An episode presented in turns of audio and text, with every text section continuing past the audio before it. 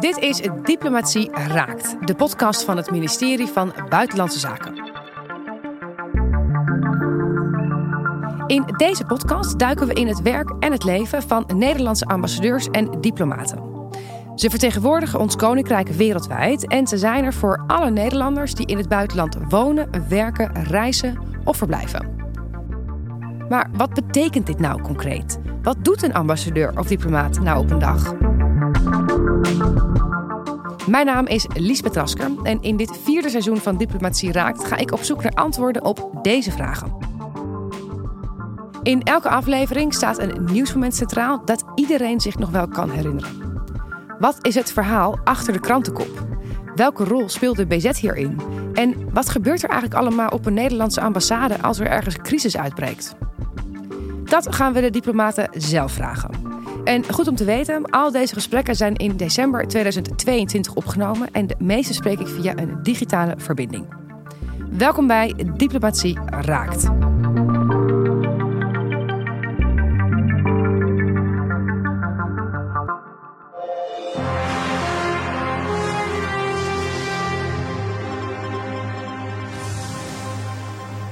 Goedemiddag. Een golf van aanslagen op deze paaszondag op kerken en hotels in Sri Lanka.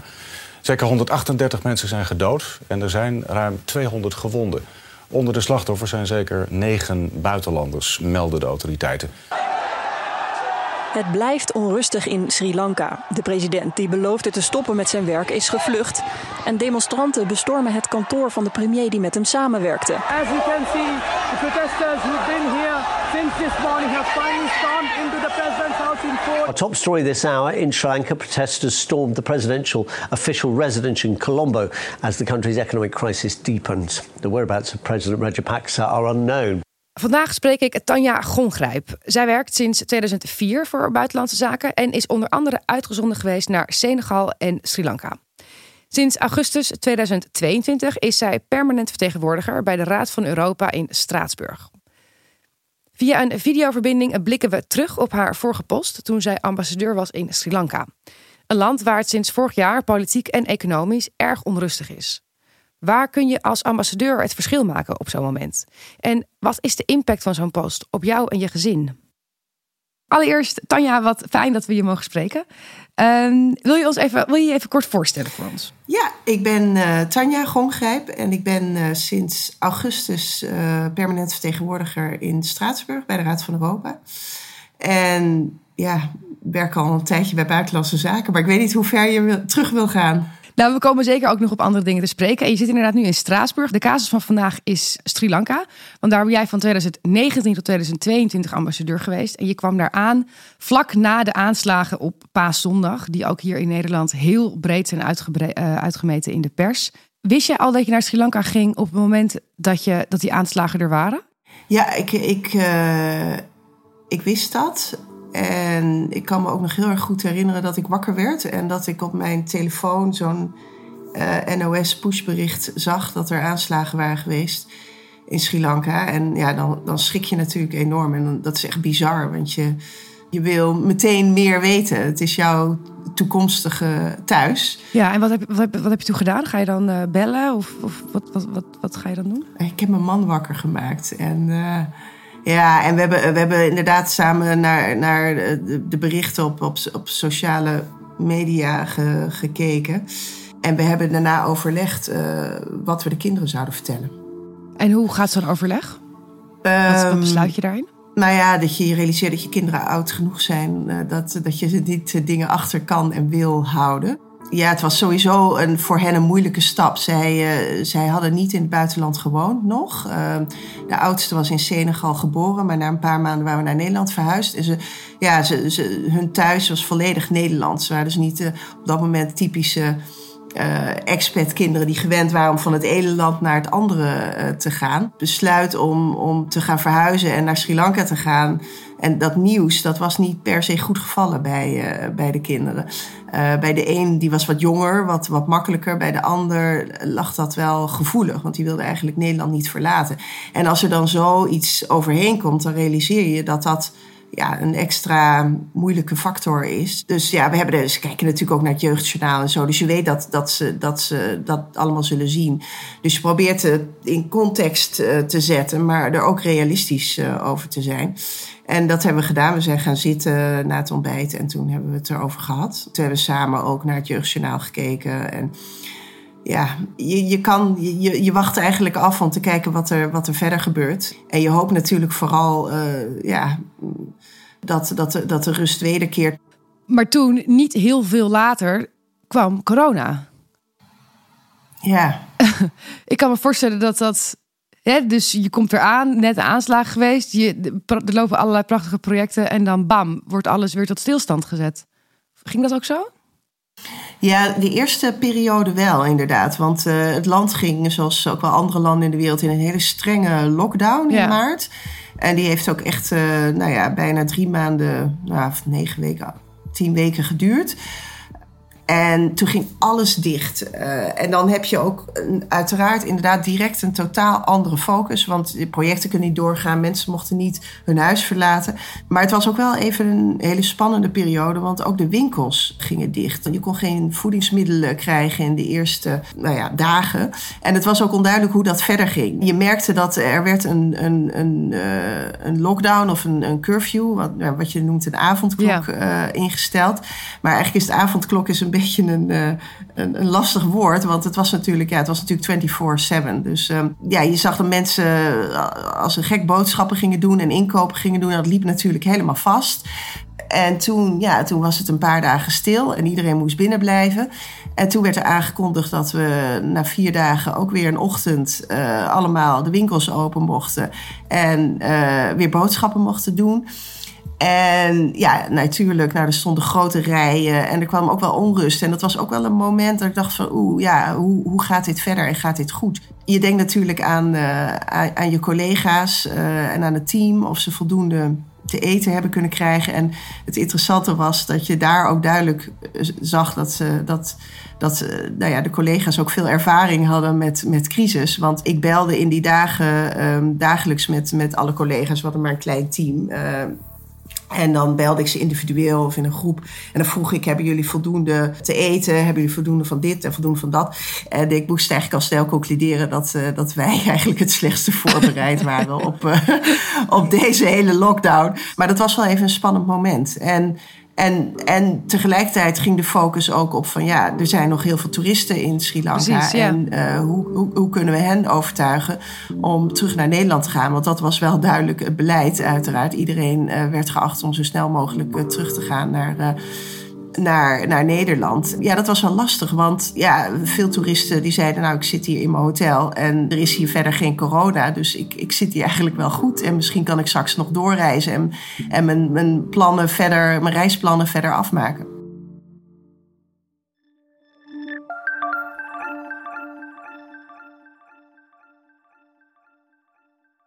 Hoe, hoe gaat zo'n gesprek? Ga, je dan, ga jij dan naar een hotel of komen die toeristen naar de ambassade? Zit je dan echt met elkaar aan tafel? Hoe, hoe werkt dat? Ja, toen we de eerste nou ja, aanpassing van reisadviezen en dat soort zaken hadden gedaan, uh, toen zei ik van ja, nu moeten we nu moeten we toch kijken hoe we mensen kunnen bereiken. Veel Nederlanders, uh, en dat is heel goed laten uh, weten uh, via de informatieservice van Buitenlandse Zaken, dat ze zich in een land bevinden. En zeker als er al, nou ja, bijvoorbeeld onrust is of onzekere situatie, doen ook meer Nederlanders dat, zodat ze op de hoogte gehouden worden, kunnen worden ja. vanuit Buitenlandse Zaken over de situatie in het land. Maar wij konden dus ook mensen bereiken op dat moment. En nou, alle, mijn andere collega's waren nog bezig met andere zaken. En toen heb ik op een gegeven moment gezegd van nou ja, ik, ik, ik pak de telefoon en ik ga mensen bellen. Dus ik moest wel rekening houden, want ik maakte eerst de fout dat sommige mensen al wel weer terug waren in Nederland, uh, maar zich nog niet hadden afgemeld. Oh ja. Dus ja, dan met het tijdsverschil uh, bel je zomaar mensen wakker. Dat was wat ongemakkelijk. Dus na die eerste uh, fout heb ik, nou, uiteindelijk ben ik vooral smiddags gaan bellen. Ja, en dan krijg je mensen aan de telefoon die, die, die inderdaad aan het zwembad zitten. Want ja, in het hotel konden ze natuurlijk wel vrij bewegen of op het terrein van het hotel. En die aangaven van, nou ja, ik, uh, ja, ik, ik, zit wel goed of ik ben al bezig met een, met een ticket te regelen. Maar dat was natuurlijk ook heel moeilijk. En hoe was het om in die super zware lockdowns te zitten? Want je met je gezin, waarvan de oudste het kind überhaupt nog niet zoveel zin had. Ja, nee, dat was geen, de, geen succes. Maar het was natuurlijk, het was wereldwijd natuurlijk lastig. Ja. Uh, wat het wel, denk ik, extra lastig maakte voor, voor de gezinssituatie, is dat. Um, ja, dat ze dus echt het huis niet uit mochten. En tegelijkertijd, ik maakte hele lange dagen op de post. Dus dat kwam allemaal op mijn man terecht. Ja, dat was geen, dat was geen mooie tijd in die Nee. zin. Nee. Nee, en wat dat betreft is het jullie niet lang. eh dat was die, die lockdowns en überhaupt corona duurde natuurlijk hartstikke lang. En al die dingen hebben ervoor gezorgd dat het dit jaar ook ontzettend onrustig nog eens werd in eh, Sri Lanka. Kun je, de, kun je even vertellen wat de status, wat, wat er gebeurde dit jaar? Ja, dat, dat begon eigenlijk al ver daarvoor. Hè. Je zag het al lang eh, aankomen. Hè. De- door de lockdowns viel natuurlijk het hele toerisme stil. Gelukkig andere industrie viel meer tijdelijk stil en pakt het wel weer op. Ik noemde al eerder de kledingindustrie. Dat is een belangrijke industrie voor eh, export. ehm, industrie voor, eh, voor Sri Lanka. Die pakte na de eerste eh, dip wel weer op, maar toerisme niet. En, en dat is een hele belangrijke inkomstenbron voor, voor Sri Lanka. Het land bevond zich al in, in eh, economische eh, moeilijke situatie. En er werden wat keuzes gemaakt, eh, economische keuzes, die het ook niet de situatie verbeterden. Dus je zag al dat het, ja, dat het langzaam slechter werd. Dus we hielden al langer rekening mee dat, het, nou ja, dat er sociale spanningen zouden ontstaan in het land. En dat werd duidelijker in, ehm, in nou ja, begin 2022. Toen op een gegeven moment ook het land eh, geen eh, buitenlandse valuta meer had. Waardoor het bepaalde zaken niet in kon kopen. Al eerder waren er importbeperkingen ingesteld om te proberen de valuta die er nog waren te behouden of niet te snel kwijt te raken. En nou, dan zie je dat, ehm, dat het ja, stapje bij beetje slechter gaat. En dat bijvoorbeeld de prijzen aan het stijgen waren van voedsel, van brandstof, maar ook van medicijnen. Dat er op een gegeven moment schaarste ontstond, omdat er gewoon geen buitenlandse valuta waren om, eh, om deze producten uit het buitenland te kopen. Ja, en dan. ehm, dan zie je dus al ja, dat, het, dat, het, dat het afglijdt. Dus het is niet zo dat het een, een hele. dat we overvallen werden door, door, door een crisis. Het land zakte langzaam, eh, gleed langzaam af in een crisis waarbij je zag dat er sociale en politieke spanningen ook ontstonden. Want inderdaad, je weet niet hoe erg het gaat. Of je weet niet wat er gaat gebeuren en hoe erg die impact gaat zijn. Maar dat liep wel degelijk behoorlijk uit de hand. Eerlijk gezegd verbaas je je op een gegeven moment al hoe lang het nog relatief rustig blijft. En hoe lang de demonstraties nog relatief gecontroleerd en, en vreedzaam eh, bleven. Want er was al een lange tijd eh, sprake van vreedzaam proces. En een soort van wat ze eerst Occupy eh, eh, eh, noemden. een, een terrein in, in, in Colombo wat bezet werd door demonstranten. Die nou ook echt een positief geluid wilden laten horen. In de zin dat ze meer, een meer pluriforme en inclusieve samenleving wilden. Dus er zat ook, er zat ook best wel wat positieve energie in. Maar op een gegeven moment eh, ja, wordt de situatie steeds slechter. En er waren gigantische rijen voor, om brandstof te krijgen. Eh, dat betekent dat heel veel mensen hun, hun, nou ja, gewoon hun, hun, hun dagelijks eh, bestaan niet meer konden onderhouden. En familie niet meer konden onderhouden. En dan merk je wel dat, dat de spanning echt in de samenleving toeneemt. En de dag dat het dus voor de eerste keer eh, escaleerde, hadden, had ik met collega-ambassadeurs. waren we nou ja, gevraagd om naar het ministerie van Buitenlandse Zaken eh, te komen. Waar ze ons informeerden over de situatie in het land, de economische crisis, welke stappen ze hadden gezet, maar ook over de sociale onrust en hoe ze daarmee um omgingen. En ik reed, ik kan me nog herinneren dat ik naar het ministerie toereed en dat er, nou, overal waren er barricades uh, opgezet om te voorkomen dat de demonstranten die iets buiten het terrein waar de ministeries uh, liggen en waar het presidentieel paleis is, zich makkelijk zouden kunnen verplaatsen. En ik zag dat er meer dan daarvoor milita militairen rondliepen. En toen had ik al een, een, ongemakkelijk gevoel. Dus dat bleek ook, nou ja, dat er waarschijnlijk wel geanticipeerd werd op dat er mogelijk iets mis zou gaan. En terwijl wij in die vergadering zaten en ja, wij af en toe de sociale media, met name Twitter, in de gaten hielden, zagen we dat um, hemelsbreed een kilometer verderop de boel uit de hand liep. En dat, aan, dat uh, aanhangers van de premier het veld opstormden waar die vreedzame demonstratie was. Uh, en daar nou ja, met uh, geweld op de demonstranten in sloegen. En ja, wij, wij, een collega van mij benoemde dit en die zei: Volgens mij gaat het niet goed. En toen werd de vergadering werd, uh, werd, uh, nou ja, afgerond. En toen, uh, ja, het eerste wat je, wat je doet is je blijft natuurlijk in contact. Je, je bespreekt met collega's wat gaan we doen. Nou, iedereen die, het was duidelijk, we moesten allemaal zo snel mogelijk terug naar onze ambassade. En nou ja, inmiddels was er zoveel onrust dat ook iedereen vast uh, kwam te zitten in het verkeer. En uh, in die periode werd er ook een curfew, dus een, een avondklok, maar dan overdag uh, afgekondigd. En die zou een, een uur of twee uur later ingaan. Dus naast dat er heel veel onrust was en er demonstranten en er gevochten werd op straat, gingen, gingen ook mensen naar huis. Want ja, je moet dan zorgen dat je, dat je thuis komt. Um, en in de auto, ik zat volledig vast in het verkeer. Ik heb denk ik twee, tweeënhalf uur vastgezeten in het verkeer. Uh, en in de auto ja, ga je bellen met, uh, met je collega's op de ambassade. En ga je overleggen, ga je iedereen nu naar huis sturen?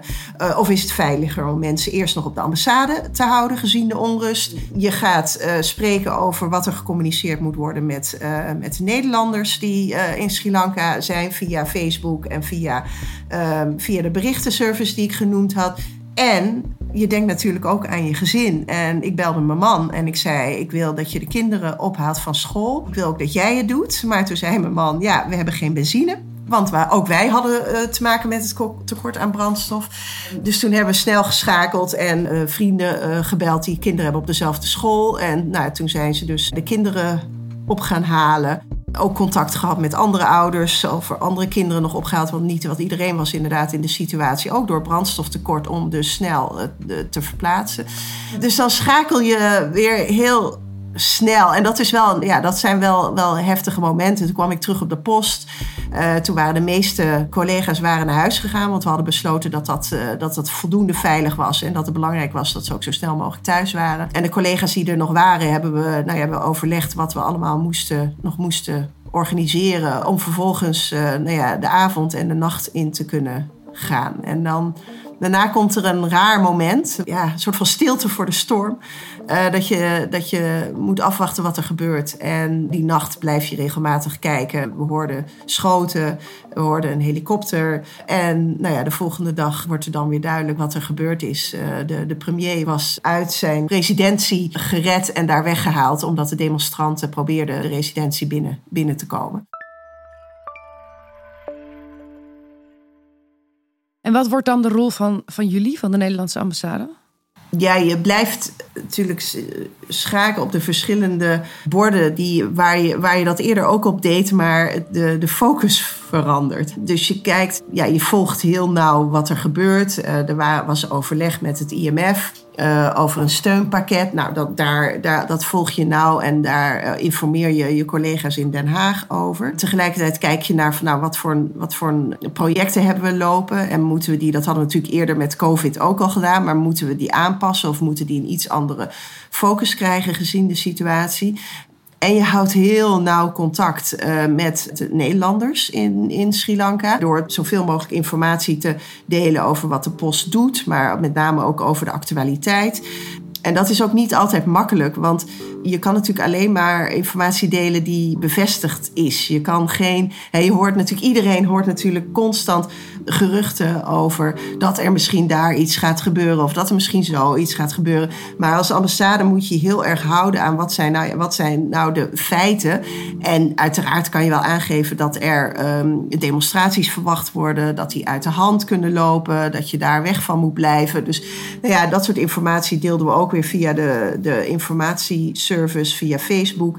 En namen we ook op in het reisadvies. Dus we pasten het reisadvies niet aan qua kleur uh, in het begin, maar wel qua van, nou ja, wees je ervan bewust dat het moeilijk is om brandstof te krijgen, dat bepaalde medicijnen niet verkrijgbaar zijn uh, en dat er demonstraties zijn en dat die uit de hand kunnen lopen.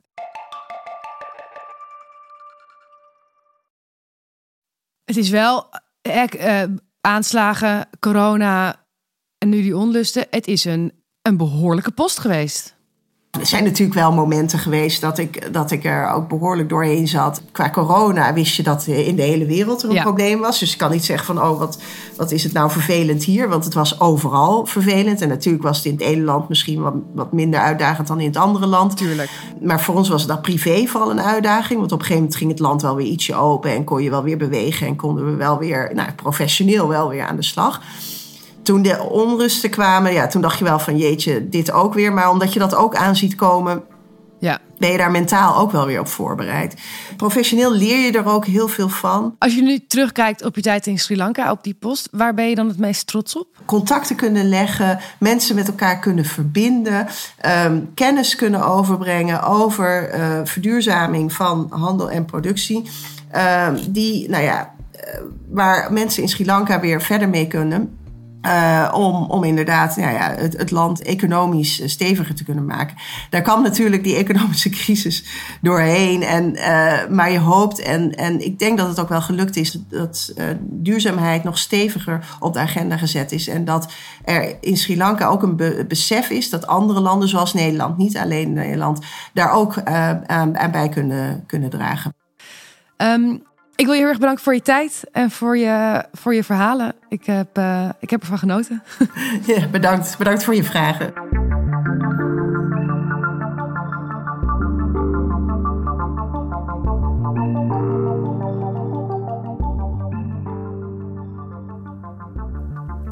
Dit was het Diplomatie Raakt, een podcast van het ministerie van Buitenlandse Zaken.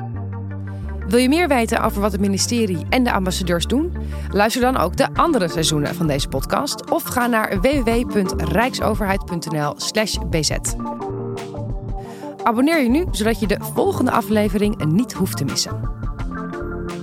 Diplomatie Raakt wordt gemaakt in opdracht van het ministerie van Buitenlandse Zaken en is geproduceerd door Microphone Media. Het audiodesign is van Studio Cloak en mijn naam is Lisbeth Rasker.